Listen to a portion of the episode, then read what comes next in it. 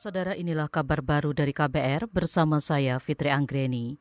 Pemerintah Provinsi DKI Jakarta menyiapkan tiga laboratorium untuk pemeriksaan COVID-19. Kepala Bidang Pelayanan Kesehatan Dinas Kesehatan Provinsi DKI Jakarta, Wening Tias mengatakan, jejaring laboratorium itu telah mendapatkan persetujuan dan ditetapkan oleh Kementerian Kesehatan. Ketiganya yakni Lembaga Biologi Molekuler Echman, Laboratorium Mikrobiologi Universitas Indonesia, dan Laboratorium Kesehatan Daerah Labkesda DKI di mana saat ini telah dilakukan koordinasi persiapan-persiapan SOP yang digunakan, kemudian masalah dari reagen, dari peralatan dan sebagainya telah kita lakukan koordinasi. Itu tadi Kepala Bidang Pelayanan Kesehatan Dinas Kesehatan Provinsi DKI Jakarta, Wening Tias. Dari data yang dibagikan Humas Pemprov DKI untuk bisa menjalani pemeriksaan di Ekman, pasien harus mengirimkan sampel ke fasilitas layanan kesehatan berdasarkan rujukan tenaga medis.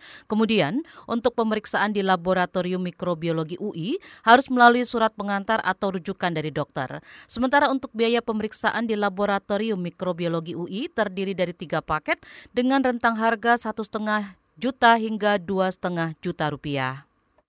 PT Kereta Api memperketat pemeriksaan calon penumpang di sejumlah stasiun untuk keberangkatan kereta jarak jauh. Laporannya bersama jurnalis KBR Lea Citra. Saudara, hari ini ratusan penumpang kereta api terlihat memadati stasiun Pasar Senen. Sebab setelah merebaknya virus COVID-19, PT Kereta Api Indonesia KAI tetap mengoperasikan layanan secara normal. Beberapa penumpang terlihat menggunakan masker dan hand sanitizer. Penumpang kereta api dicek suhu tubuhnya menggunakan thermal scanner oleh petugas PT KAI. Para petugas pun terlihat menggunakan masker dan sarung tangan selama melayani penumpang. Kereta Singasari dijadwalkan berangkat pukul 12.45 waktu Indonesia Barat dengan tujuan Blitar. Kereta Kertajaya dijadwalkan berangkat pukul 14.15 waktu Indonesia Barat menuju Surabaya Pasar Turi. Serta kereta Malabar dijadwalkan berangkat pukul 16.10 menuju Malang dari stasiun Pasar Senen Jakarta.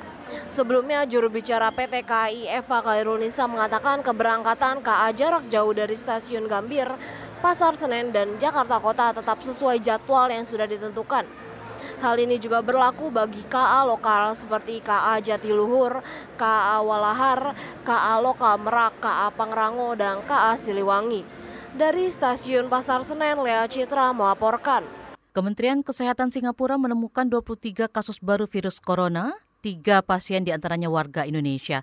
Kemenkes Singapura menuturkan ketiga pasien itu masing-masing menjadi kasus ke-237, kasus ke-262, dan kasus ke-264.